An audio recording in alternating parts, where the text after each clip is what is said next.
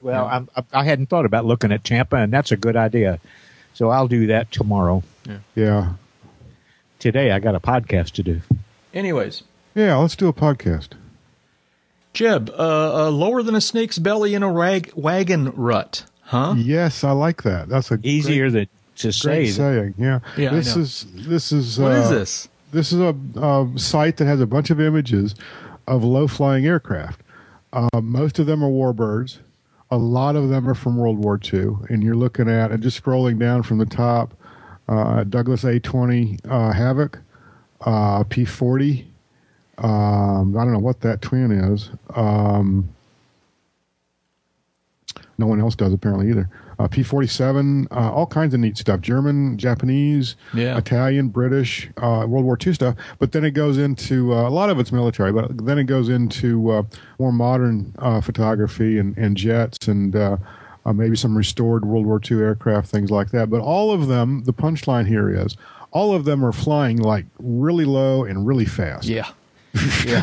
I mean, and these are still pictures, and you can still see they're fast. Yeah, and there's there's shots of of damaged aircraft, P forty sevens especially from uh, World War II, where they got too low, and and there's like a foot missing off of each propeller blade, and the and the cowling's all dinged up, and you know like mm, okay, uh, at least we know where the line is now. Yeah, yeah, right. Uh, you know. No surprise. The ones Yeah. that, the ones that I find the most impressive are uh, there's there's two or three or four pictures of B-17s Right. really close to the ground, Right. and uh, that's just gotta like take your breath away. Uh, one of them is from this. Uh, B twenty fours and yeah, one of them is this uh, uh, uh, TV commercial shoot. Um, the one that's uh, modern day photographer Mer- Mitchell captured, et cetera, et cetera.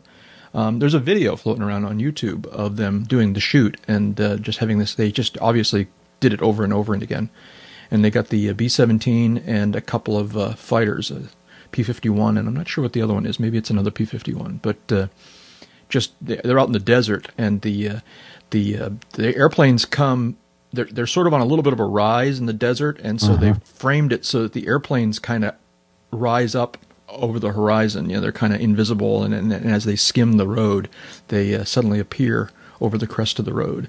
Right. zooming by. Yeah so. Yeah. Well, the, the op- one, we've talked about this before. One of the uh, one of my uh, favorite aviation movies is Always, and the opening shot of that a very very long lens, very very deep depth of field um, of a PBY swooping down onto a lake and a rowboat with two guys asleep fishing in it uh yes um, i- i- right in the foreground.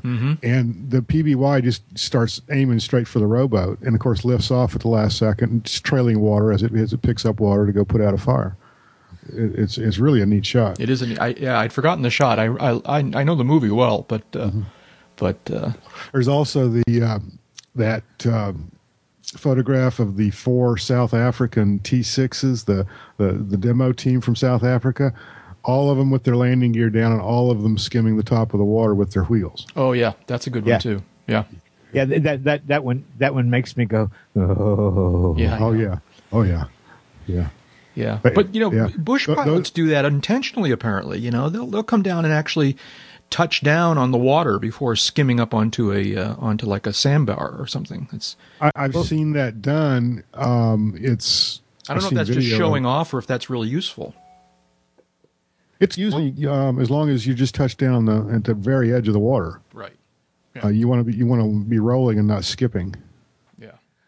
Well, a couple of years ago, getting some uh, uh, instruction in in snow ski plane flying, and flying on you know uh, virgin snow covered fields. Mm-hmm. Uh, one of the one of the parts of checking out the field was to go down and put a ski just as gently as you could in, into the top of the snow Mm-hmm. and run the length of where you wanted to go with no real weight on the ski and then come back around and look at it and you might find you know any little holes or wow there was a piece of wood there uh, that was particularly important if you were landing on frozen water Mm-hmm. if the water underneath was starting to thaw and get thin, you could still have snow on the surface and make it look solid, but it wouldn't be capable of carrying your weight. So you put a ski down on this, on, put both skis in this case down on the uh, on, on on the surface of snow, no real weight on it. The length of your landing run, pull out, come back around and, and fly those ruts and see if water was starting to seep into them. If they were filling up with water, it was probably best to look elsewhere. How hard is it to do that? To just gently skim across the snow like that? Uh, it's, I'm not sure how to explain that. That's one of those things where you've got to have a good view of, you know, at least one ski, the mm-hmm. one on your side of the airplane. Uh, in a in an aeroplane like a Husky, you can actually lean back, you know, left and right and get a, a look at both skis. Uh, I focused on the left side and then easing it down and putting a little weight on it so I could see it. And then, you know, quickly looking up pretty every half second and back down again and holding it steady. Once you get it there, it's not that bad. Mm-hmm. Uh, it doesn't have to be, you know, blazing wide open throttle, but something well above, you know, stall speed and, and, uh, run the length of a landing roll out and pull up and come back around again. It's slower if you can, so you can get a good look at those ruts. Yeah. If the water is flowing into the ruts, the ice underneath is probably soft or disappearing. And if you broke through the ice, you probably wouldn't sink because the weight of the wing spread out over the rest of the ice would probably hold you up long enough for you to get your wet, sorry butt out of the airplane. But it didn't bode well. Yeah, no, you don't want to do that. You do that. Jeb, you did your flow plane thing a couple of years ago. Was there any of that right, sort of right. stuff there? No, no. I, the, the, most of the work we did was you know get it on, get it off the water. Um, occasionally, like doing an in, simulated engine out, where I'd, I'd have some airspeed and, and level out over the water before I bled that airspeed off and set up the proper pitch angle for a touchdown. But um, as a routine or as a as a training exercise, no. Mm-hmm. Yeah. I uh, I got a, a, a, Twitter from a listener uh, yesterday, I think it was from uh, let's see now, Flyer uh, three three three sent me a, Twitter that says uh, this is just wrong, and he included a, uh, link to a YouTube video that I gave you guys a, a copy of the link there. It's a somebody doing well. The, the, title of the video is "Touch and Go," or what is it? I don't have it in front of me here, but it's a, a, it's a cub doing a touch and go on a road, and and that's kind of you know a thing.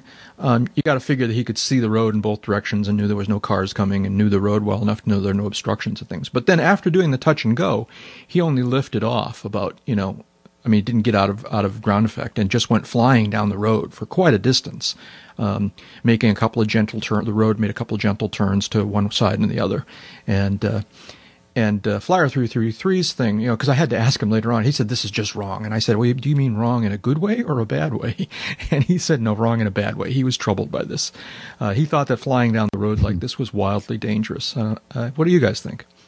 It, it, it's very reminiscent of you see you see videos from time to time of you flying along rivers like this, very low. Mm-hmm, mm-hmm. Um, um, well, I, I don't have any fundamental problem with flying low if there's a good purpose for it if we're just showing off, um, yeah, uh, what's the point? Maybe well, we can find an, maybe we can find another way to show off.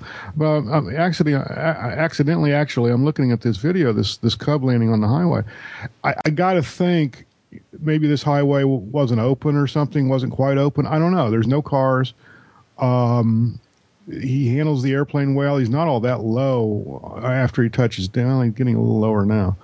Um, but what's the purpose? Well, the, you know, the, you you named you named you know for a purpose or for for well I forget what you say. You said two things. The third possibility is just for fun.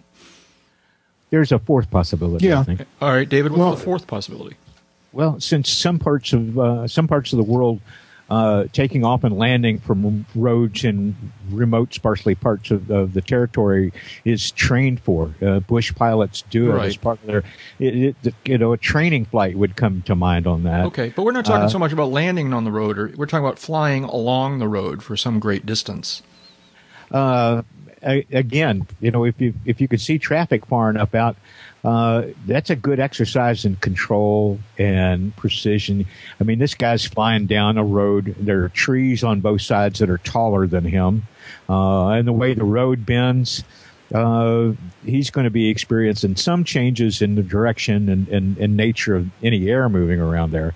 Uh, doing that around blind corners that I see in some of this video, I'm not wild about that. Uh, but uh, on the long straightaways, you know, okay, uh, like Jeb, if there's a purpose for it, and I've seen video of Bush pilots being trained to fly for different 135 outfits in in, in, in Alaska.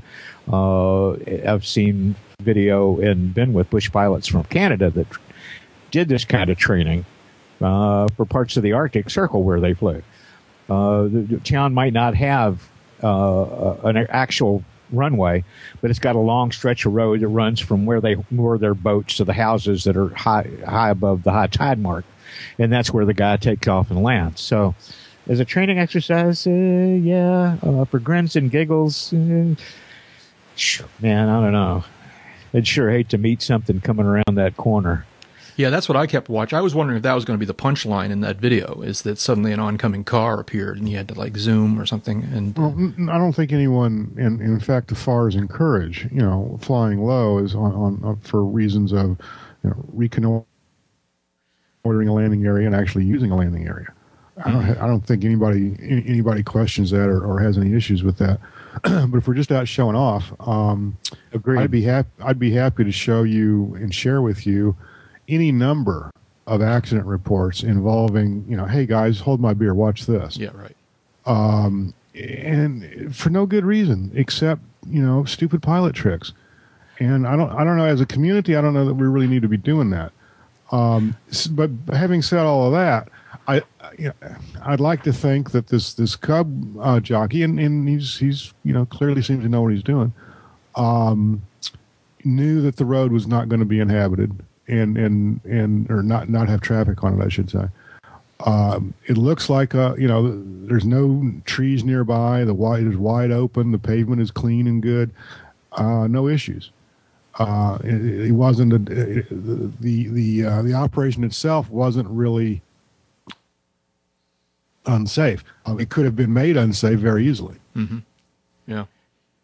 I, I, have to confess that I, I, went for a ride with a friend one time in his airplane, and uh, and we got down low, kind of like this, and uh, and and although you know it was fun. I mean, basically, I mean, I, am sitting there riding along here thinking, wow, this is incredibly dangerous, but man, this is fun. What, what's the, it's what's a the big lowest, rush. It's a major the, rush, you know. What's the lowest altitude at which you can fly? You can fly an inch off the deck if you're not near. What's the FAR says? People, vehicles, or structures, people, vessels, or structures, mm-hmm. or something like that. The, what the FARs, you got to maintain 500 feet from people. What, what the FARs say is is uh, a height above the ground sufficient to uh, allow for uh, a safe landing without endangering anybody if the if the power fails. Well, so if you're one inch off the ground off a highway, a you know it's a pretty safe place to be. B, um, that's a tricky. That's a pretty slippery B, you're, rule. you're legal. It is, but that's what the rule says. Yeah, but I could, yeah, be, I could be a thousand says, feet and not be high enough to make a safe landing. That's exactly true. That's that's, that's why they don't prescribe just, a number. You just broke the code. That's it. Yeah. oh, I see. Okay. All right. you, Jack, you were talking about flying along with a friend. That, you know, did some down low. Uh, uh, made me flash back to the only time I've ever gotten a ride in a uh, Tiger Moth, de Havilland Tiger Moth, an original uh, between the world wars, Tiger Moth. Uh, you got a ride in Tiger Moth back between the world wars? Yeah, yeah. You, oh, no. I, I, hold my age well, don't I? yeah. I'm uh, sorry. Go ahead. No, that sounds cool. Tell us about it. Actually, well, it was well, it was okay, the owner's last flight in the airplane. He was changing jobs. He was getting a big promotion, moving to another part of the country, uh, and he'd had his Tiger Moth for years, and he'd sold it.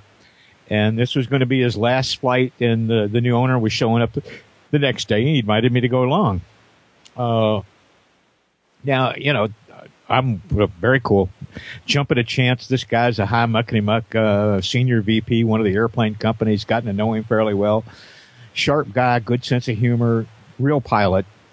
Uh, we go out, you know, he puts me through the, the whole drill, the pre-flight, and how you turn it backward this way and tickle the carburetor that way, and then pull it through, and then turn the switch on, and then puppy's got no brakes, got no tail wheel, it's got a skid.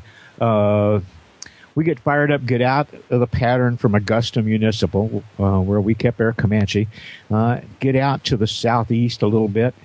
And he says, You want to see how she handles down low? I said, Sure. And the next thing I know, I'm looking out the window of the left main gear and it is picking up the heads of plants from the wheat field. yeah. And the spokes. Mm-hmm. And they're going plink, plink, plink. You can't hear them above the wind and the engine, but they're making the little wheels turn. And I look ahead and there's a tree row and then a hedge line and a fence and they, just as smooth as silk. It just eases that puppy up and over and then right back down on the next wheat field. And I got to looking at the wheat field when we pulled up later on and saw multiple little, little disturbances down there You that left made tire me tracks. think he wasn't the only guy that had been doing this. I see. Okay. I, I just I just doubt this story, uh, Dave. Yeah, why? I just I, I doubt this story sincerely because anyone who knew that that was going to be the last flight in that airplane for them, I wouldn't take David. Hey, welcome, folks, to episode 266 of Uncontrolled Airspace, the General Aviation Podcast. Claire.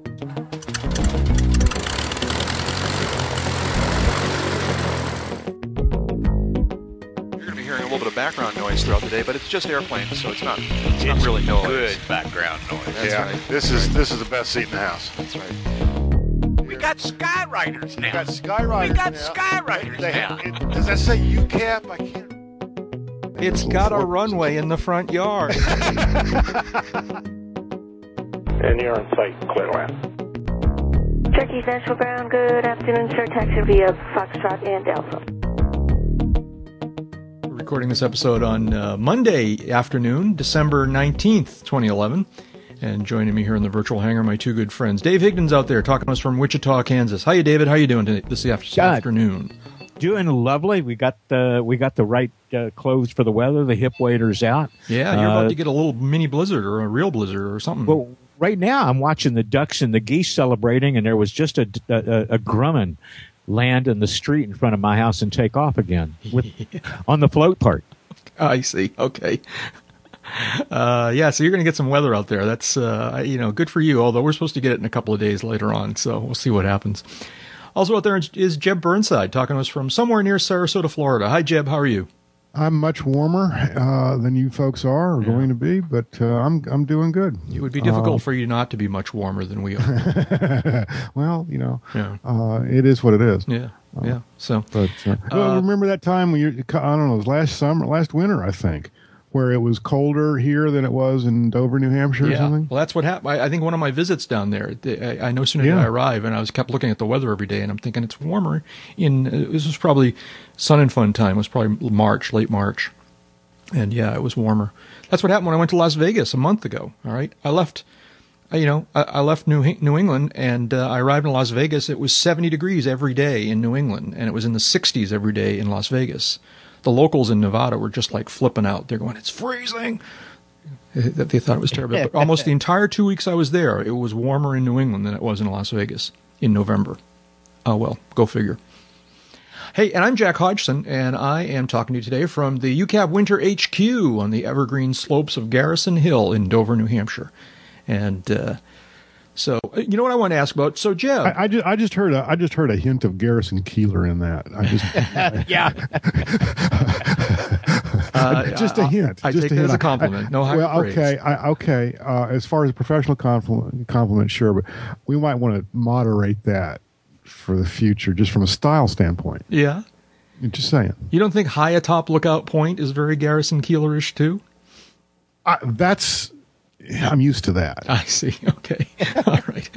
Hey, uh, you went flying and then some. I did. man oh man all right so so you're still you're you're i'm still stalking you on flightaware I, Yeah, I, I yeah. confess. And uh, and so suddenly an email pops up that, uh, and so here's the first part. This is like David and I were commiserating later on, or not commiserating. We were kind of sharing, you know, uh, aston- uh, You were astonishment. busting. You were busting my chops. Yeah, well, that later on. You were in the air when we were, but Dave and I are going back and forth on email, going, "Okay, it truly is the end of the world because Jeb turned the key before 7 a.m." You got a really early start that day. Yeah, We did. Where were you going? I mean, you know, you don't have to tell us the detailed details, Well, but no, approximately, went- where were you going? Was going to Shreveport, um, uh, doing a round robin in the same day from Sarasota to Shreveport and turn around and come back. Yeah, I mean, you must have Uh, hardly been on the ground at all at your destination. 30 minutes tops at, at both stops.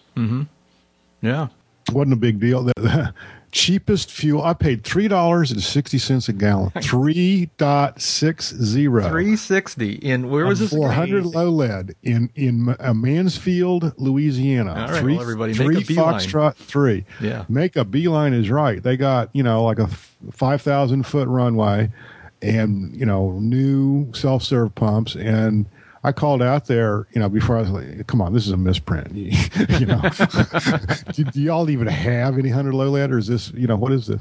He says, "Oh no, this is a city run airport. We're not trying to make any profit." Um, we just got six thousand gallons of hundred low lead. Come on down. yeah. They're open. They're open twenty four seven. Well, that was pretty good. Yeah, that was pretty good. But uh, stopped in there, topped off the tanks, pumped up to uh, Shreveport downtown, uh, picked up a passenger, turned right back around, fi- followed a flight plan, uh, hopped back in the airplane, and, and came right home. How was the flying? The flying was good. It was uh, had headwinds going west as as uh, I'm wont to attract. Um, kept us low. Uh, yeah, you were really low. You were like 4,000 feet or something. Four thousand, yeah. Actually, some somewhere over Louisiana. I didn't know this was possible. I guess it is west of the Mississippi. Uh, somewhere over Louisiana, myself and another flight headed to the same airport for the same reason. Um, we had uh, we took no radar um, clearances, um, non radar clearances. Like we were both, you know, going GPS direct, and he routed me over a couple of VORs and routed the guy another guy to an intersection and a couple more VORs and um, I was it was four thousand. There's nothing to hit out there. I was just kind of surprised I didn't have radar over that part of Louisiana. Yeah, at well- four at four thousand feet. It is kind of low. I mean, I, I'm not. I guess you're. You know, it's a. Sometimes that's where the winds are It's- the no. least hurtful. That's right. Yeah. Now, and then you came back at like eleven thousand. When I was looking yeah. in, Yeah, that was golden. according to FlightAware, you were making 190 knots over the ground coming A home. lot of a lot of the way. Yeah, the highest I saw I think was like one ninety five. Mm-hmm. Uh, that was coming downhill uh, around Tampa, but. Um, no, the, the the give back was was well, it was five hours going out and four hours coming back. Right. Yeah. So, you know, the, the, the tailwind or the headwind, how you know, depending on how you want to put it, uh, cost me that much or, or benefited me that much. Basically, it was a wash. I think it would have been four plus thirty to get out there and four plus thirty to get back. No wind. So, you know, it's what it is. Yeah. Now uh, you broke something. You want to talk about that? No, Okay. I hate when that happens. it's just, Jeb, you're building a big list of things we can't talk about because they're, they just annoy the crap out of you when you think about them. So, I, I'm I'm curious though. How how how did your arm hold up? my arms are fine. My arms Okay. are fine. They're they're not at all sore after all this. all that flying. Yeah, right. all that all that flapping. all Yeah. that flapping. Yeah. All right. But uh, no, it was a good flight. Um, left uh, literally before sunup. Um, got back right at dusk. That's just mind boggling. Yeah. Although you did that, you did that in, uh, you did that in Wichita that time too when we were going that to in Wichita City. when we were going to Ponca City. Yeah, so you- you did we, and we have photographic evidence. But but the one in Wichita, you had me and Dave, Egg and Jan. All right, as near as I can tell, you were on your own on this one. So that's well, very- I, I very was. I had a I had a full airplane coming back. Yeah. But uh, um, it was you know a long standing commitment, and uh, it worked out. Yeah, cool. Weather, weather cooperated. Uh, uh, uh, as as uh, Firesign Theater would say, the weather authorities cooperated. Yeah, right. Don't toss that dwarf hand me the pliers. Pardon me. What? It, Firesign Theater. I haven't listened to Firesign Theater in a long time. hey, uh, so at the end of last week's, the last episode, um, we uh, Jeb dropped a couple hints about a story that we left on the uh, on the list.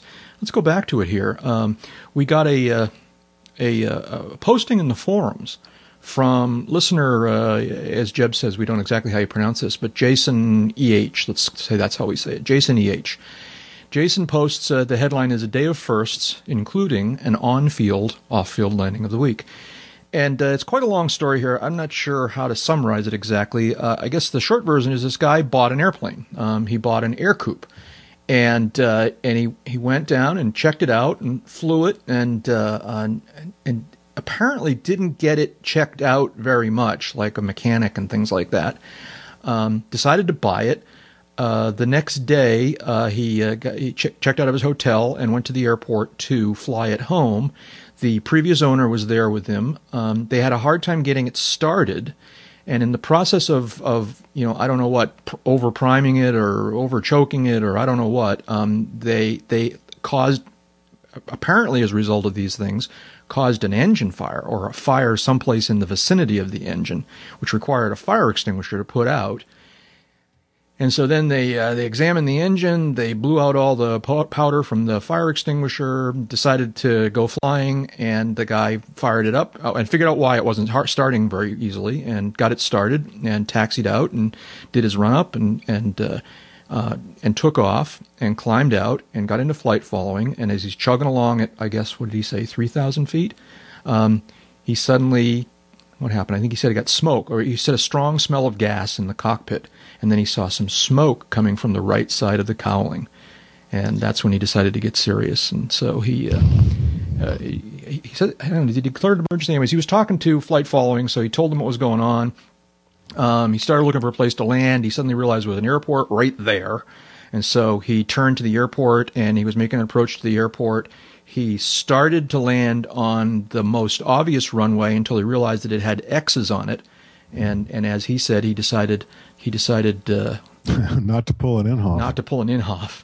All right. He decided not to land on the runway that had the X's, and he still had enough altitude that he was able to turn and get onto the, one of the uh, open runways. And uh, and and landed. You know, I mean, if you can say uneventfully after all this, but uh, got on the ground safely, and uh, and the controllers wanted him to stop on the runway so the emergency gear could could greet him, but he wanted he, the en- things were, the engine was running and there was no open fire, I guess. So he taxied off and uh, and then stopped, I guess, on the taxiway or something where he was greeted by the fire engines and whatnot. And, uh, I don't know. How have I done? Did I did I do a reasonable job of summarizing yeah. this whole story? Yeah. yeah. Um, is there a, is there a link with this one? except to add um, that um, he, you know, is very uh, um, forthright on uh, very uh, good of him to uh, to to lay this all out. Yes, absolutely, David. It's the first and, link and, on the list. A day of firsts, including says link. Okay, okay, okay. Um, but uh, you know, and, and, you know, he's writing about what he learned from all this. Yeah, and, a, a number and, of different some good, things. Very, very good conclusions. Very good conclusions. To, uh, again, to summarize his conclusions, he talks about um, he says get there itis is a, is a problem I never should have taken off. Oh, he, there was roughness in the mags when he did his run up. All right, I mean, um, he says never buy an airplane with a mechanic. Uh, use a checklist. He said uh, I should have used a checklist, especially with an airplane that I'm not all that familiar with. I would have noticed the fuel valve. Oh, this was when they were trying to start the airplane um, earlier on, and it was starting hard. Uh, Wow. This is the one that I think is the like sixty-four thousand dollar answer here. Never attempt a flight without a mechanic looking over the plane after an engine fire. Uh, th- this is the one that we. And roll that mechanic inclusion back about four four stops. How's right. that? Never buy an airplane without including a mechanic's pre-purchase inspection yes. as part of the process. Yes, exactly.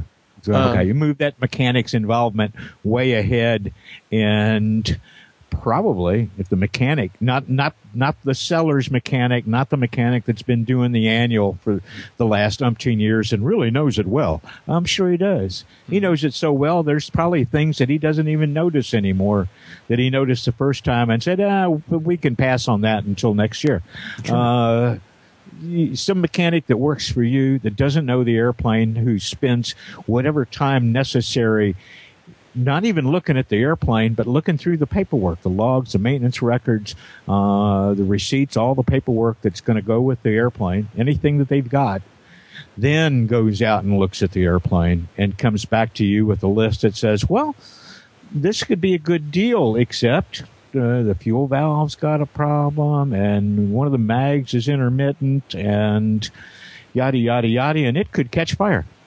Yeah. Uh, the mag could quit working, or both mags could quit working, or uh, you could find yourself 100 feet off the end of the runway with no place to go and no engine. Mm-hmm.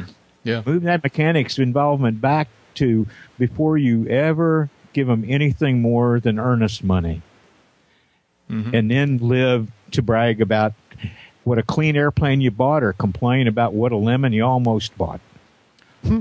A, a few more of his uh, his uh, you know lessons learned here. Um, he talks about uh, reinforcing the fact that you aviate, navigate, communicate. He says, uh, you know, fly the airplane. Basically, is what it boils down to. Uh, don't mess with the radio. exactly. The airplane. Exactly. Yeah. Uh, he said, I was glad I was using flight following um, because that put him in communication more quickly.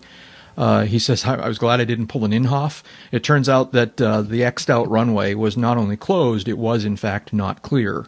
Uh, there was uh, chunks of the runway were missing, and it would have been really, really dangerous and probably had a very, very different outcome if he had tried to land on the X'd out runway. Um, let's see now. Um, he said, I was glad there was a fire extinguisher nearby. Uh, and uh, and then he finally says, uh, "Now I understand the saying: good judgment comes from experience, but experience comes from bad judgment." Yeah.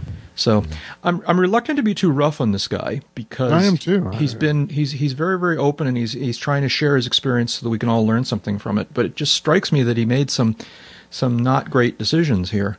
I, I I don't want to be rough on him, but I would. I, I, I hope he realizes Yeah. Yeah.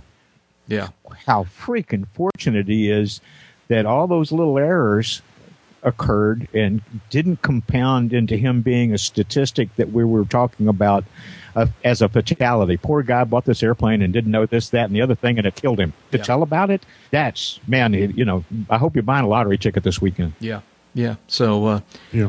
Yeah, the mechanic thing, David. I agree. Um, the note that I wrote back to him in the in the forums was uh, that uh, you know it just seems to me that that if if you have an if you have an engine fire while trying to start your airplane that requires a fire extinguisher, you don't then say, okay, I think it's still okay to go flying. I just Yeah. that just there's a there's a lot of things that that um, he did wrong. There's a lot of things that you know he he uh, decided to do or, or was aware of and just kind of glossed over in, in his haste to you know or exuberance of buying an airplane or, or haste I think that's probably the word. yeah, Yeah. Hey, haste to get it home. Everything's going to be fine. Kind of kind of outlook. Um, he- he's very fortunate. Uh, he's very. We're very fortunate that he wrote about this hmm Yeah, in, in absolutely. That, in, in that we can discuss it and, and we can all try to learn something from it. But one of the things we can learn here is there were a lot of you know standard standard thing we've all uh, been told from almost day one. This accident or this event led up, you know, had had a chain of events pre- uh, preceding it. Uh, if we if we break a few li- links in that chain, the event's not going to happen.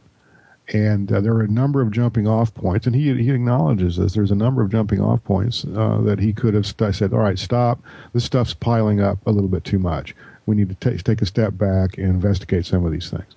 Um, it's easy to see, you know, forget that they're piling up. It's oh well, we'll worry about that when we get. out. yeah, that's that's okay. I knew about that.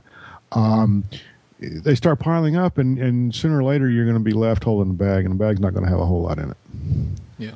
Yeah. Well, it, it, it, it, it, it, what Jeb just said, things start piling up because if you look through any number of accident and incident reports, uh, pilot and controllers, or pilot in particular, uh, reports GA and, and, and, and airline to, to call back to NASA's aviation safety reporting system. Uh, you'll find it almost no time does a pilot wind up with his wingtips in a bind from one little mistake. It's almost always the compound, the, the result of compounded mistakes. Yeah. It's the Make chain. one little one and then you kind of blow it off and say, well, it'll get better later. Or, you know, and I got to thinking about it and how bad could it be? And wow, I didn't know how bad it could be until it got that bad. And, uh, excellent job that he did putting this into words. Uh, you know, for folks that are contemplating buying an airplane, you all know how we feel about it. I mean, the only Jeb owns one, Jack wants two, and I'm working on it. And again, and that's in all of our lists. me, I'm I'm the most impatient sob on the planet when it comes to getting stuff that I really want. And Christmas Day was always the longest wait of my life, followed by waiting for the pre-purchase inspection to get done on an airplane I wanted to buy. So uh, follow what we've often said before about things that we've talked about here. Read this and then don't do it. You're right. That's right. Uh, Um, yeah, I can't. I can't add anything to Yeah, that. yeah. So uh, again, th- thank you to uh, to Jason Eh for uh, Mhm. sharing Yeah, this with us, time. and uh, uh, you know, thank you. And we we all I hope we all learned a lesson from this, and uh, um, and, and you know. th- There are aspects of this where he did a really great job of flying the airplane, of you know, of of you know, what was it? He did, what- he, he did a great he did a great job of flying the airplane all, all throughout, and that's a testament but not only to his training but to his skill. yeah, Um, what, what where all this falls down is in the decision making category, Right. The, the decision to launch the airplane in the first place. It- It's kind of interesting. I was just remembered that we talked about an episode, a, a, a situation a couple episodes ago where the pilot had uh, engine running rough in flight, and he was all freaking out and trying all kinds of things to get the engine uh, uh, running smoothly again. And then all of a sudden, the engine quit.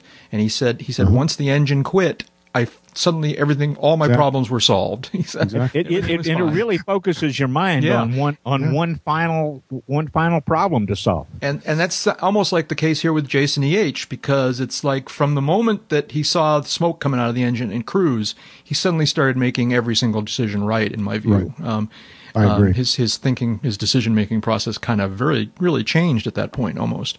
Um, And and I'm jealous. I've never been able to get a fire truck ride. anyways, thank you to Jason. Uh, congratulations on getting on the ground safely, even if it was on field. And, uh, And, and, And- congratulations on the airplane owner. Uh, exactly, exactly. Yeah. Congratulations on that too. yeah, it is a cool little airplane once you It- get to it- kind of get the bugs out of it. And It, uh, it gets it, it, it's more fun later on. yeah, there you go. It- yeah, it gets more fun. Yeah, once once Yeah. you can actually complete a flight, you know, it's going to be a whole different experience. Uh, I guess he did It gets- complete a it gets better. That was, that was a joke. So uh, let's see now. I'm going to skip ahead one here so that I can go back. Uh, Jeb, uh, countdown to Skynet, mission creep. Um, so, so the feds There's a recurring theme. There's a recurring theme here. So the feds, I don't know the, all the details of this story, but the feds used a drone to arrest some folks on the ground. Is that the story? Yeah, yeah, that's basically the story. The North North Dakota uh, Sheriff's Office requested and obtained uh, um, dedicated use of a Predator drone to uh, track some um, citizens uh, on their own pro- over their own property, um, so that so that arrests could be effected. And according to the story, um, let's see.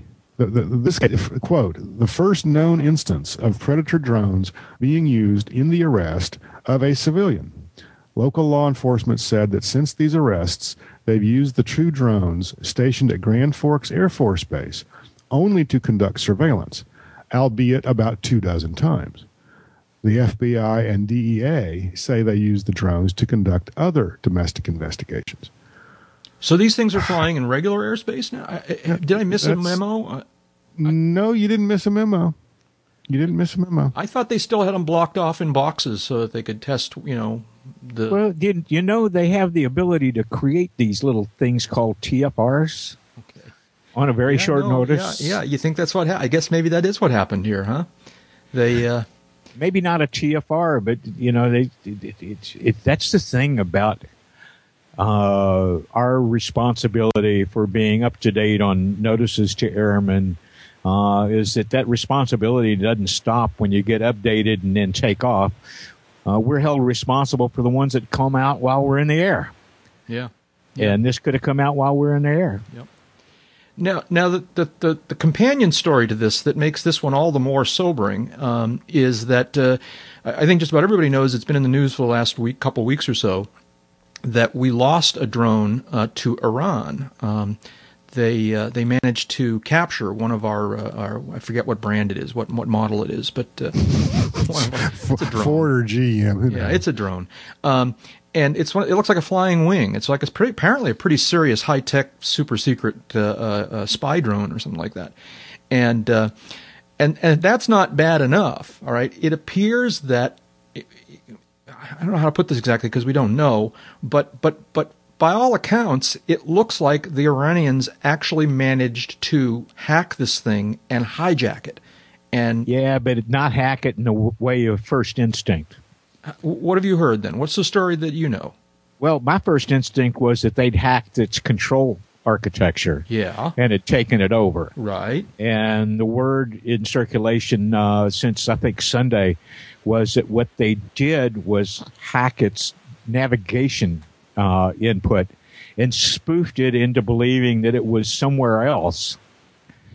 So that I it see. then turned to go to what it thought was the airport, the runway where it had been programmed to land. That's it, actually it lost contact and it landed out wings level, you know, smooth and all that, where it thought was the right spot. Yeah. But they spoofed the GPS system on it. Now that's a scary freaking idea. Yeah, no. Tell me about it. I mean, yeah, it's it's actually very clever. I have to admit. All right, but uh, but really frightening to realize that there are these weaknesses in this in the systems. It's just this shouldn't be possible. When when, when Dave was talking about what they were hacking, and before he got to the uh, um, the story of what he'd heard, I was thinking that this was a drone that was in operation over Iran, and if there was any hacking done to it, the, the Iranians just hacked into it to shut off the power, told it to shut down. Yeah, but no, because it didn't crash. Well, it, it we don't we're not sure. I've seen some some photos of this, and some people who are anyway more knowledgeable about some of this than I am had you know taken the original images, run them through Photoshop, you know, blown them up, done a lot of little stuff to them. Uh, it's not at all clear um, that. Um, well, let's put it this way: it appears the um, the wings had been either damaged in the um, uh, accident, damaged in the landing, or had uh, had been like cut off and then put back on Oh, really? for display. There were th- you know things like that going on. Uh, it's it's from those photos. You, you know, uh, photos alone, of course. You know, you can't really draw a conclusion. Yeah. But um, uh, it, it appears certainly to be a bona fide drone, a bona fide U.S. drone. Right. So we got this story. We got the story from a couple months ago where they got vi- computer viruses in the control systems at the wherever it is in, Yeah. uh, in Nevada where they Right. they fly these things from. Well, some of them are flown from here in Wichita. Yeah, okay. So I got to figure that the drone command they're having some serious meetings right now. You know, they're they're this is this is I wouldn't. I, I wouldn't. you don't think this is a big deal? It's certainly sure it's a big deal. Do I think they think it's a big deal? No. No, I gotta think they got you know. Come on, they captured one of our drones. Oh, that has They're- it has They're crossed my already mind. working on how to keep the spoofing of the GPS navigation system from reoccurring. That's, I mean, because they didn't hack into its system and said, take over, you know, roll, pitch, and yaw. Right. They tricked it into believing it was someplace where it wasn't yeah, but and, and, and telling it it had lost contact and it goes off and goes back. but that's sort of a that's sort of a backdoor way of controlling. You know, Well, y- back door, pitch- front pitch door, if yaw. it gets you to your door, then it's as good as FedEx. Yeah. That's exactly right. It's just the same as trying to hack the, the um, engine control. And just tell it to shut down. You know, same same outcome, different day. yeah. Um, but um, uh, I, I I don't know. I, I don't haven't seen the Air Force you know um, emphatically say that this wasn't hacked. I haven't seen that at all. Um, Yeah, you know, the, re- you know, the response was kind of, and I'm totally speculating now, but the, the, the response was really weird. It was almost like, you know, this is serious. Why didn't they send in a couple of fighter planes and bomb the living crap out of this place? Well, because it's an act of war. Hello, come in. It's a sovereign country. It's, an act sovereign of war. To, it's an act of war to have the drone over their airspace too. capturing the drone was an act of war. Yeah. Well, no, No, capturing not- the drone. no, that's self-defense. That's, That's you know, self defense, dude. Hey, dude, you drop a you drop a airplane on my property. Mm, all of a sudden, it's mine. That's right. Yeah, I'm sure that's the way the Air Force looks at it too. But Oh, Well, I'm but sure. here's- I'm here's sure the it's the way the Iranians look at it. Here's the thing. I mean, they're, they're, uh, how you react to this uh, has got to be as much about not glorifying their success with uh, uh, an emotional reaction that says, you know, holy frack? How did they do that? We've got real problems here, yada, yada, yada. It's kind of go, yeah, okay, they got lucky this time. Uh, you know, probably it'd never happen again. Uh, you don't want to encourage them with any kind of thing that makes it they them feel like that they've really, really found you know the keys to the kingdom here. Uh, in the meantime, engineers and software people are they're off very quietly writing code to try to make sure that this doesn't happen again, and we'll never hear about it.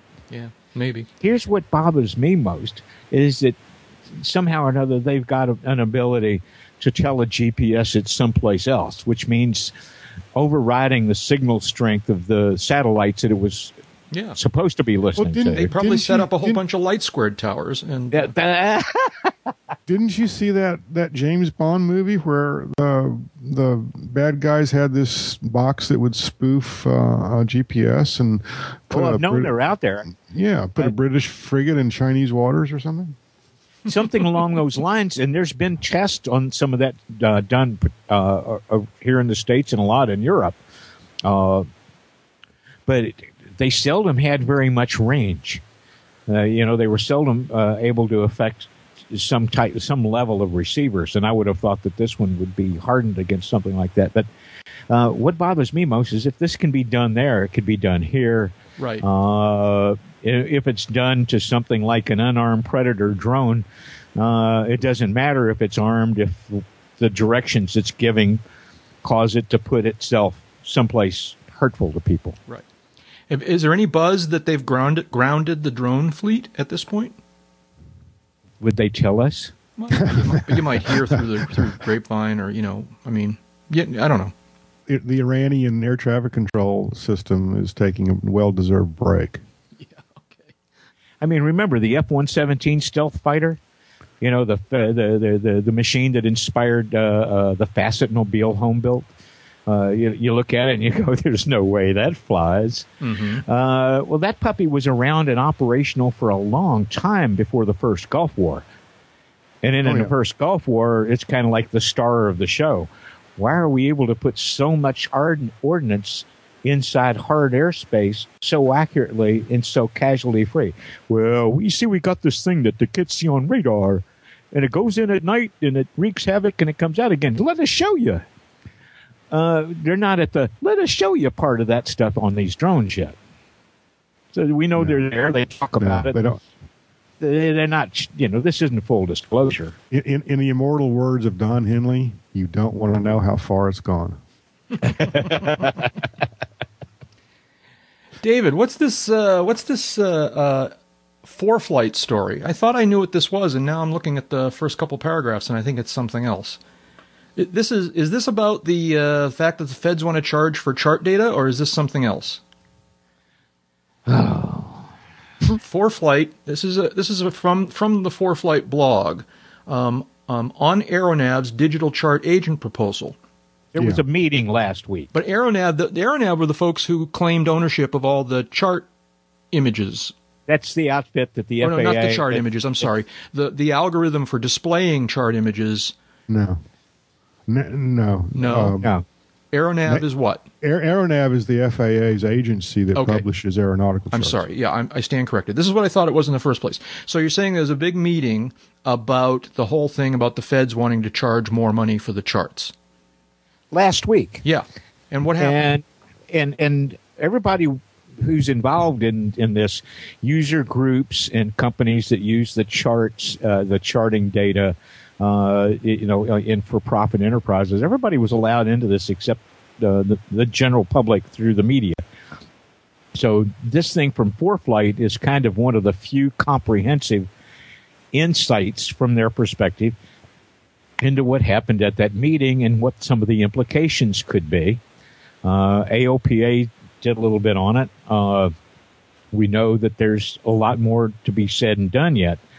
Uh, I put this up for people to read and form their opinions and to kind of get engaged here because this could be one of those little, you know, pimple on a gnat's butt thing that becomes infected and festered and, and becomes more of a money issue than it should and an access issue than it should. And I thought it was important for our listeners to have an opportunity to read some of the more salient information that was out there on it.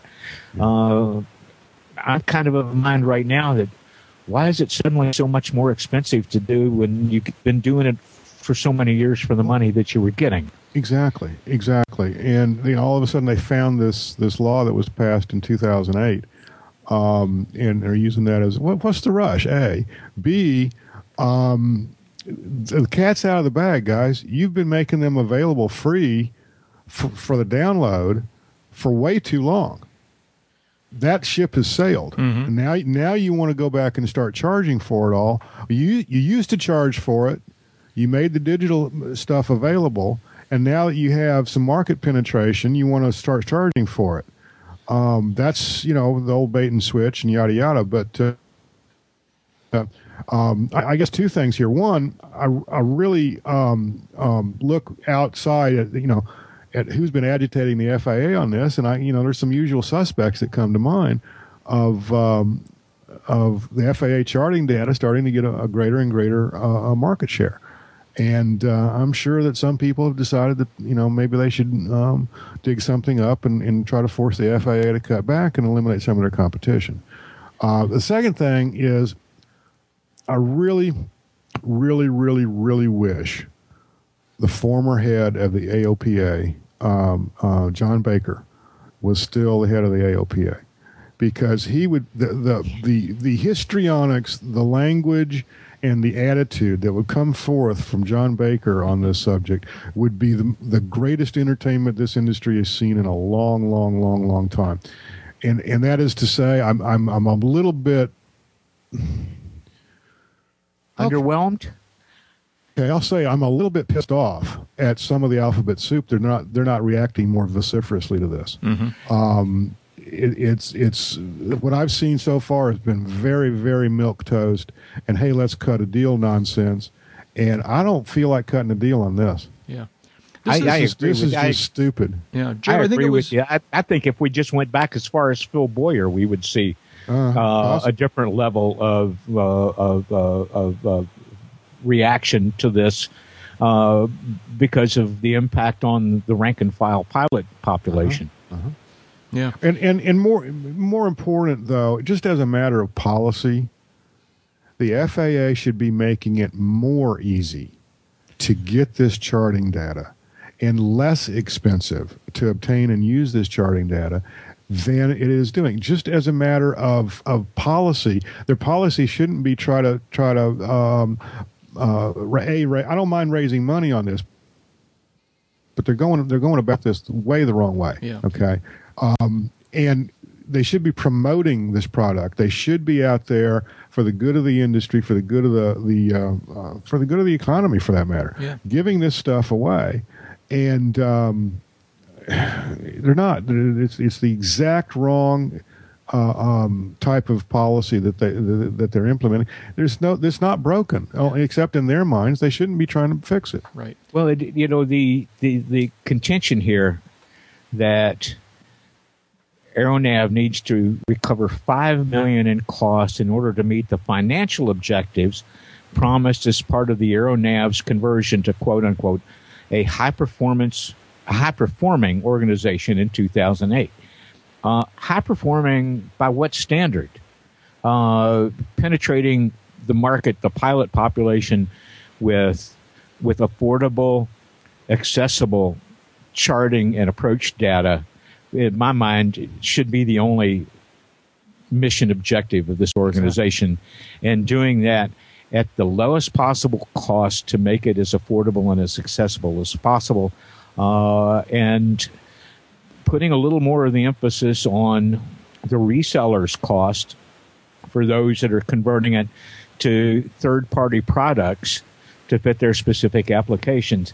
Uh, but for the guy that just wants to be able to access the charts and, and, and plates and print them and use them, uh, you know, one of the lo- logics of having that data available for free was something that Phil Boyer pushed during his years at AOPA. Because look, you already have the data, it's already in computer computer form. If you make it available to people for free to print on their own, you're not having to incur the cost of printing. which may have had the effect of cutting down uh, on chart and, and plate sales to the point where now they're not generating what used to cover the cost. Well, there's a way to balance that out with the commercial uh, users of the data uh, that doesn't impinge on the basic mission of it. Uh, and if this is a result of converting to a high performing organization and it's not to the pilot population's benefit, I don't care whether it benefits a high performing organization's bottom line when it's a government organization in service to the pilot community. So if that's the if that's what's brought us to this point, how about we unconvert it and bring it back to the kind of organization it was before, one that performed for the service of the pilots? Yeah. Jeb, I Well, think it was, and the, and the, fin- the final nail in the coffin of this proposal is simply this: that the FAA's proposal, as I understand it, and it's not on this it's not on this page uh, from uh, ForeFlight, but other reporting has has stated that casual individual uh, purchase or uh, casual purchase by an individual won't be allowed. You'll have to go through some vendor, some FAA approved vendor. Uh, That's- and that's the only way you'll be able to get the charge. That's that's just uh, uh, foxtrot uniform as far as I'm That, concerned. that's yeah, absolutely, absolutely, and it is not in the service of the pilot population. No, it's in the at all. service of private business. Jim, and I I got think it nothing was- against business making a profit, but this is a government service. Jeb, I think it was you who pointed out that this is a little bit reminiscent of uh, about 15 years ago when the feds decided they were going to raise the price uh, on on weather data, and uh, right. what, what became of that? Uh, it died. Uh, it died a, a quick and, and justified death Yeah. in the Senate. Yeah. And uh, I mean, do- what's the chances that this will just go that way too? Is this just a Right now, slim and none, unless some people start raising hell. Mm hmm. And a lot of this financial issue would be resolved at the FAA if the the folks that we send to the big Capitol building in D.C. you know caught up, and after four and a half years, or oh, actually six and a half years of discussing it, actually grew up and did their jobs and passed an FAA authorization that if they happen to look around includes some excise tax increases, some fuel tax increases that the GA community's agreed to because it knows the agency needs more money to do some of the things that it needs to do. This could fit right into that, but not without the monkeys getting at the banana farm and, and, and finish doing their work. Yeah. All right? We better move on here. Um, Did I just call them monkeys? he did Good. chimps. Um, so uh, so I hate I hate it when this happens. Um, this is uh, Colo- International Airport in uh, Vancouver, I guess uh, Canada, because it's the Vancouver Sun uh, website, vancouversun.com. Small plane flips over at Kelowna International Airport. A pilot and his student lived some frightening moments Sunday after the small plane they were in flipped upside down at Kelowna, British Columbia.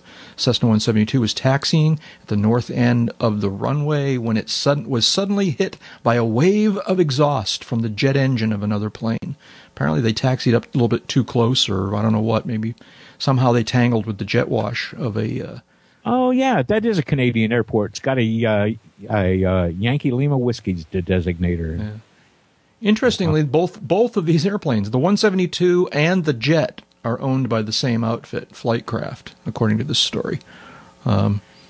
Oh, that's going to be an interesting conversation with the insurance adjuster. Yeah, I know. Oh yeah, absolutely. Staff, the staff were checking the power of the engine, and the turbulence created by the engine was so strong it caused the smaller plane to flip over. They'll probably be having a come to Jesus meeting in the operations shack also. Yeah, I know. Really.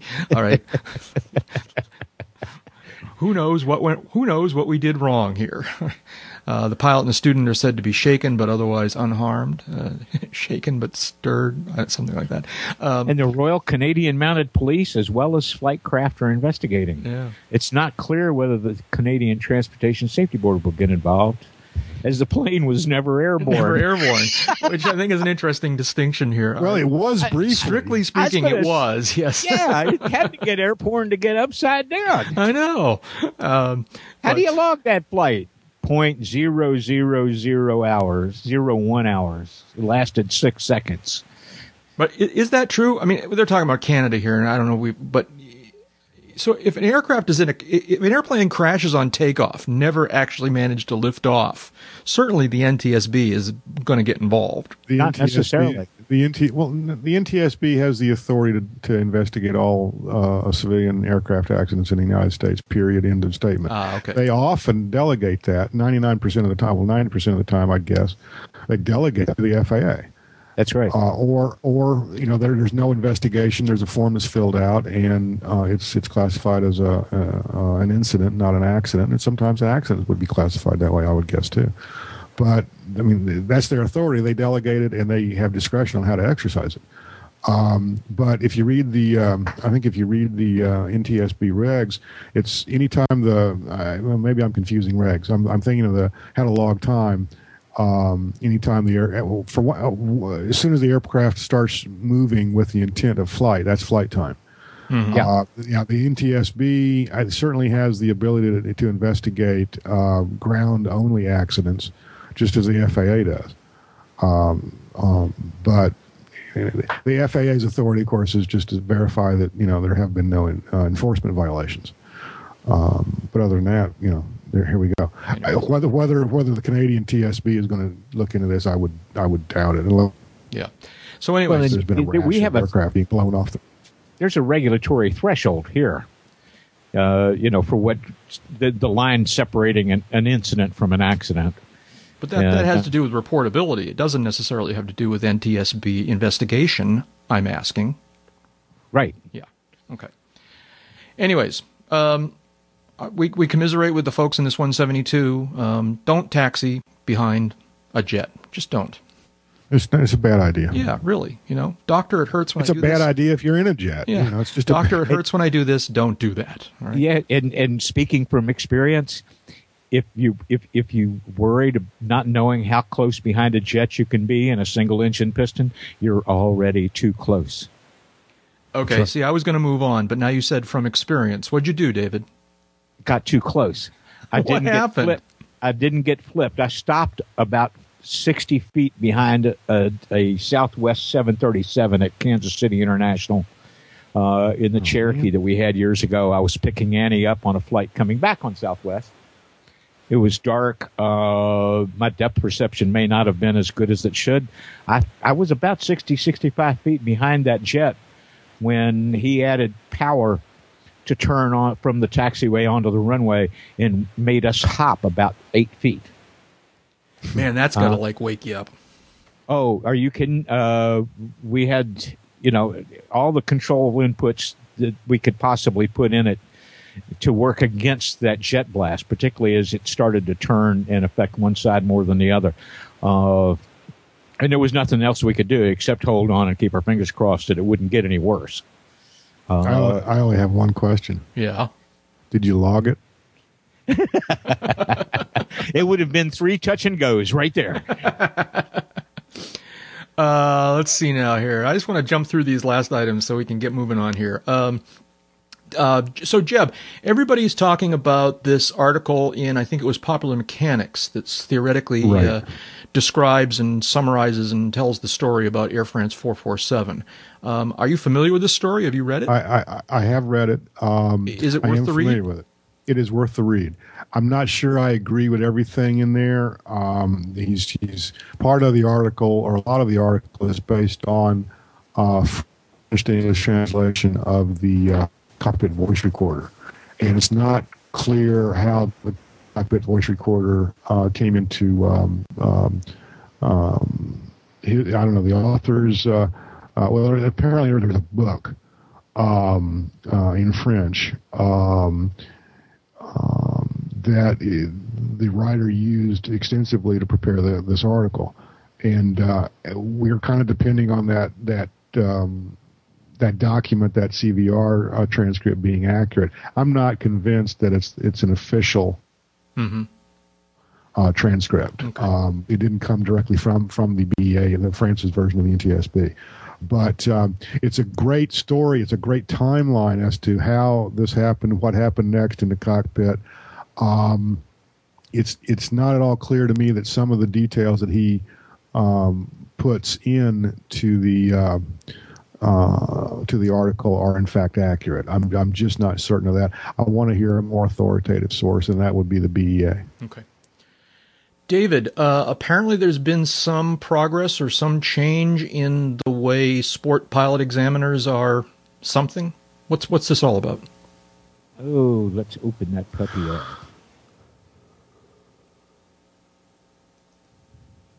David, you still there?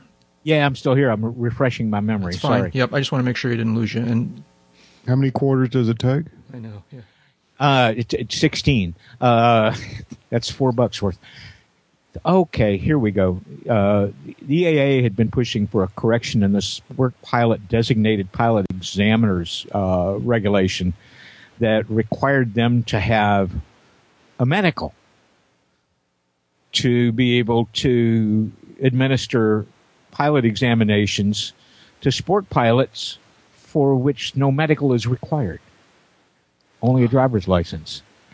Uh, and the uh, revision to the FAARs in, in Part 61 uh, kind of was against the whole thread of the sport pilot movement and the idea of being an easy way in. Uh, you don't have to have a medical, I believe, to uh, be, a, for example, a sport pilot instructor.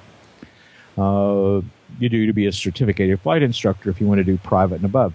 Uh, so this requiring the examiners to have a third class medical certificate was kind of one of those had to slip through somebody didn't catch it and of course once it gets locked in it's easier it, it's not all that easy to change uh, the faa changed that uh, effective december 16 a couple of days ago uh, the effective par 6123c is changed to read uh, so that you don't have to have a medical you either have to have a medical or a driver's license, uh, and setting out the privileges for examiners uh, for the uh, sport pilot. So that's a move in the right direction. I put it here in part to encourage the FAA to take the same kind of smart thinking and in sync with the whole idea of sport pilot and allow sport pilot instructional time rendered by sport pilot instructors to count toward the private pilot's license mm-hmm. since it's the same bloody part of the same syllabus. Mm-hmm. And stop saying that, and stop forcing sport pilots that learn from sport instructors to have to repeat that first 10 hours of dual and 10 hours of solo because they're saying it doesn't count because it didn't come from a certificated flight instructor. It's dumb. It makes no sense uh, on its face you're covering the same parts of the syllabus in the first 10 hours on both of them. And yeah, I know uh, it, there's going to be a flight instructor or an examiner send me a note and say, well, yeah, but sport pilots don't get time doing this and don't get time doing that. That's right, because it's not required for the sport pilot's license.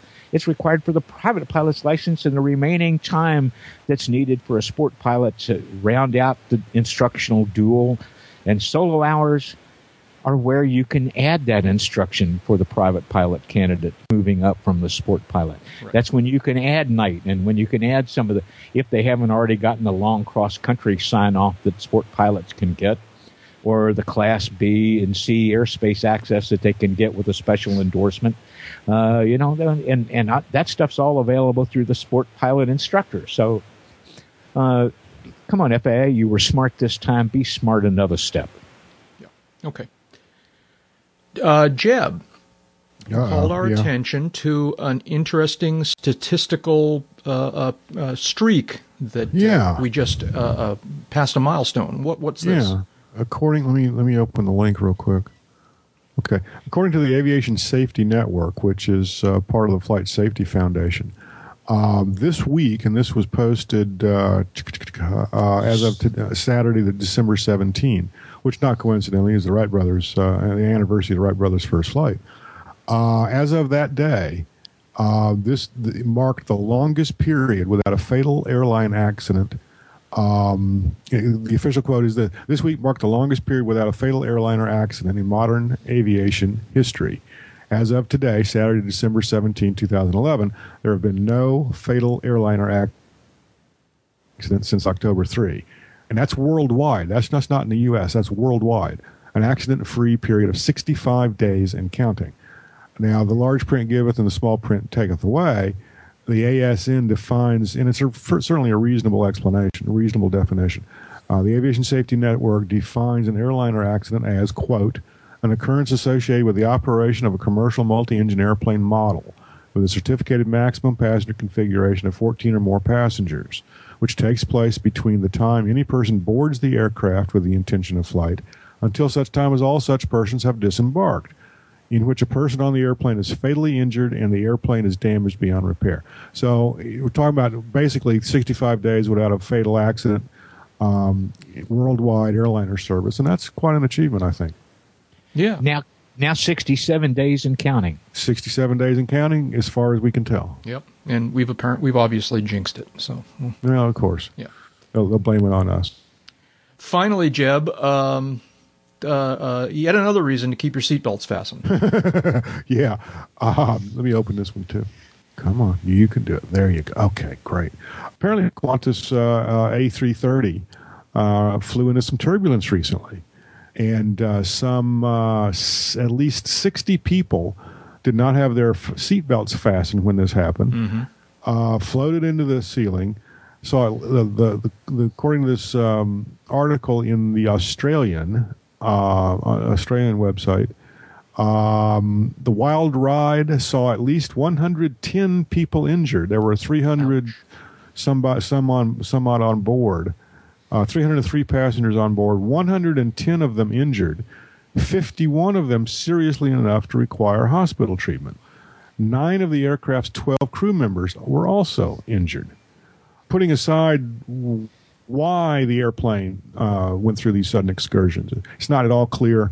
Uh, well, according to this same article, the Airbus A330 pitched down twice due to a combination of problems involving its flight control computers and a component called an air data inertial reference unit.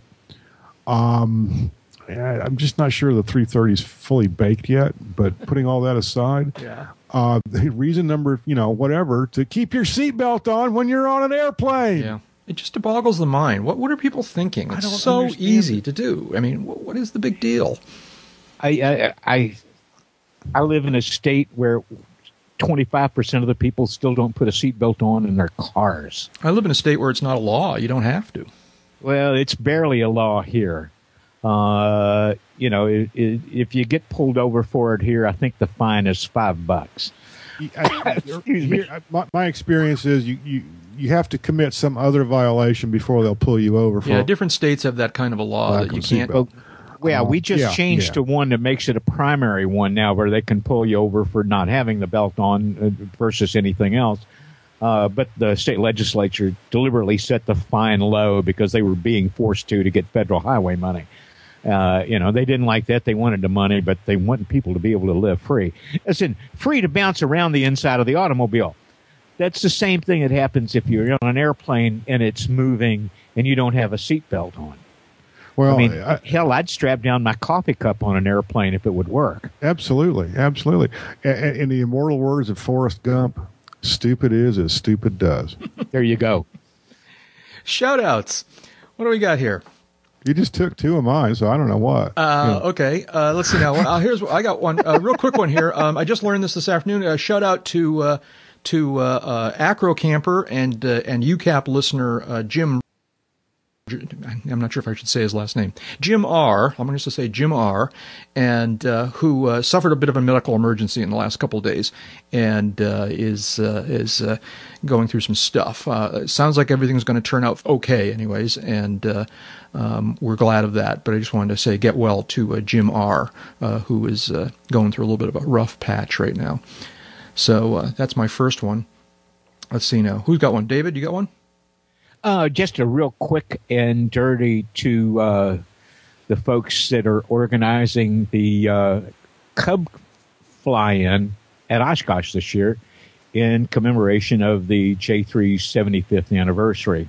Uh, great idea. Uh, I hope I can be out someplace to actually watch a sea of little yellow cubs uh, coming screaming in together. Well, screaming in together, come cruising together. And I'd, I'd like to see that too, but I don't think it's going to happen. There is no happier looking airplane on the planet than a J three. Yeah. Speaking of which, uh, I've got a shout out here to uh, listener uh, Rick S, uh, who is one of the regulars at our uh, our meetup brunch in Nashua. Uh, he's the guy who flies his uh, his no electric system Cub down from Vermont, and uh, he. You know, calls ahead and tells the tower he's coming, and uh, um, flies in uneventfully and has breakfast with us. Um, his Cub was featured uh, in a photo spread for uh, AOPA on the AOPA website recently Oh, very cool. he has it uh, in the wintertime. He has it on skis, and uh, and there was a really nice picture in uh, uh, on the AOPA uh, in their forums. Um, we'll put a link in the show notes, but uh, but congratulations to Rick. It's a really nice airplane. It's interesting, you know. He calls ahead to Nashua and, ha- and apparently gets in no problem. Um, we had our meetup in uh, at Barnes in Westfield, Massachusetts, a, a few weeks back, and he was on his way to uh, to uh, uh, join us there and uh, had to land uh, before coming into the area because they would not clear him into the area. He could not get permission to fly his no radio aircraft into uh, Westfield. Um, that was the day, by the way. I, I, you'll remember I told the story about how we saw something on the order of 12 fighter planes coming and going at, at Westfield Barnes that day. That may have played into the fact that they didn't want the no radio Cub in the pattern, but I don't You know. That, would- that would Well, really you know, they have a to they, the, Go ahead. The, the the military has a has, has rules about foreign object damage. and I'm sorry, Jeff, what were you saying? I was going to say be, it's pretty much the same thing. I was going to say it really sucked to get impaled by an F sixteen. Yeah, I know. Ask Santa and his sleigh from last week. Uh, let's see now. What else we got here? Um, a cool video on the internet. You should take a look at it. It's a time lapse of the uh, construction process of building a. Is it pronounced Nieuport 28? Um, a, a really cool uh, uh, antique replica uh, biplane. And uh, and he's uh, he's photographed all sorts of aspects of the construction process. It's it's very very in- interesting to watch. You know this this speeded up construction process. Um, it really goes to show you how much work goes into to building one of these airplanes. Because even sped up, it still was a tiring process to watch. It's uh, it was pretty interesting. And uh, last one I've got here is just a quick shout out to uh, to uh, Burt Rutan and uh, and uh, oh. Uh, what's Allen's first name? Uh, the Microsoft Paul- billionaire Paul Paul Allen. Allen. Thank Paul you Allen. who have teamed up once again. Um, they, uh, uh, of course, were uh, Paul Allen was the one of the primary financiers behind the uh, SpaceShipOne program, and now they're teaming up again to build um, an even larger launch platform aircraft. Apparently, um, that's currently being called the Stratolaunch. And uh, story in AvWeb, which you can take a look at. Ru- Rutan Allen team up for Stratolaunch. Um, so that'd be kind of interesting. We'll see what becomes of that. Uh, you know, Burt Rutan just really seems unable to retire, apparently, because we had a story just a couple episodes ago where he's building a, uh, a s- uh, designing a, another airplane, a smaller airplane. So Yeah, I remember going to a bunch of parties for uh, aviation journalists uh, starting early in my career, where they knew better than to call it a retirement party. We called them change of workload parties because that's what was going to happen. They were going to come in less often, but they were going to keep working. Uh, that- that- I never expected Burt to move up there to Idaho and then Yeah. go. Yeah. Ah, let's see, what can I do with my free time? yeah, really, I'm going to go hunting, uh, fishing. He's probably doing that too, but uh, he hasn't given up designing airplanes. Sounds like he can pretty much do whatever he wants. Yeah, really. What's uh, what else? Uh, any other shoutouts? I got one one list one one here. I, I should have thrown it in last week, and well, we were you know characteristically running close to our long, and but I wanted to give a stout, shout out to American Airlines Captain Steve Rogers. And tell him how much I appreciated his appearance on Saturday Night Live on December 10. uh, how sorry I was to see that he'd been demoted to first officer since he showed up uh, to uh, uh, uh, uh, Alec uh, Baldwin uh, wearing only three stripes instead of four. And I know that's got to be tough on him. But after telling the public that rules about turning off electronic devices are, you know, just there to, to screw with us, uh, that may be why he lost that stripe, Captain Rogers. But I agree with you. I, I think Alec Baldwin is a treasure, and the next time that he pulls a stunt like that on an airliner, maybe they'll bury him for the next Pirate of the Caribbean movie. Now, listeners, before you take what David just said at face value, check out the link and find the Steve Rogers uh, Saturday Night Live bit, and you'll get the whole story. Um, but uh, yeah, that was a good bit. I liked it. I liked it. Da- uh, Jeb, anything else? Yeah, just uh, real quick. Um, um, the uh, two airports I visited over the weekend in um, Louisiana, Mansfield, uh, Louisiana, three Foxtrot three, and Shreveport downtown, uh, Delta in November. Uh, very, very good service, very easy ins and outs and, and stuff. Um, the FBO at uh, at uh, downtown I used was Million Air. Uh, uh, very nice young lady behind the counter and, and marshaling aircraft and very cheerful. Um, just a pleasure to, to visit both of these airports. They were both clean, uh, in good operation, um, well equipped, and uh, um, just you know, I'm glad uh, I'm glad this is still going on out there. I've seen some some uh, uh, some questionable locations, but um, uh, I had a very good experience at both of these airports, and I'm very appreciative, and they deserve a shout out. Very good. Yeah, absolutely. Jeb Burnside is a freelance aviation writer and editor, serving as the editor in chief of Aviation Safety Magazine. Jeb, where can people find you on the internet? aviationsafetymagazine.com, uh, jeburnside.com, aea.net occasionally, and on avweb.com occasionally. Dave Higdon is an aviation photographer, an aviation journalist, and the U.S. editor for London's World Aircraft Sales magazine. Dave, where can people find you on the net? oh, avbuyer.net, aea.net, uh, blah, blah, blah, blah. Aviation Safety Magazine, something or other once in a while. Who knows? Uh, and, uh, or you can, you know, you can roll the dice and try to decide whether you'd read, rather read the golf writer or the theoretical physicist or the airplane dude and just Google Dave Higdon.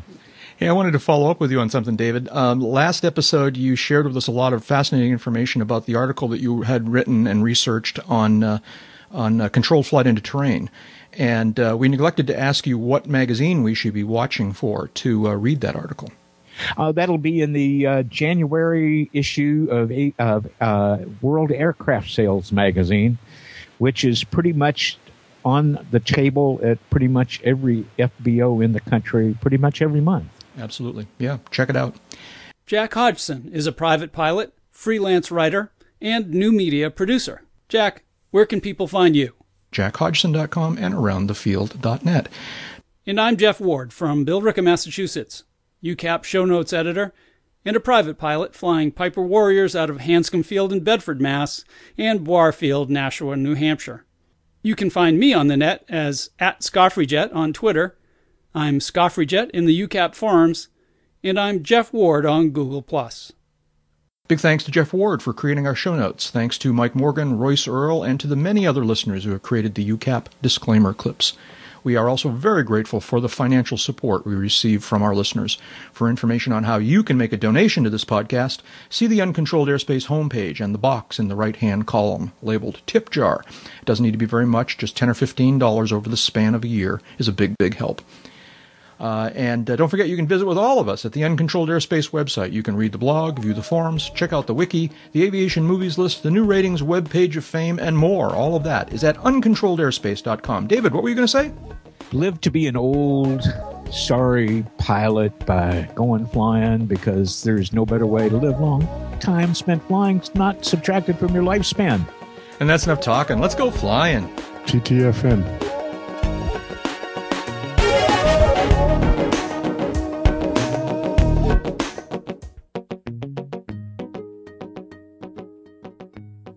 Members of the Uncontrolled Airspace podcast are participating as private individuals. Their comments do not necessarily reflect the views of the various organizations they work with. Also, anything you hear on this podcast that sounds like advice on aircraft operation is obviously very general. You should always consider your own situation, remember your training, and fly the airplane. But you knew that.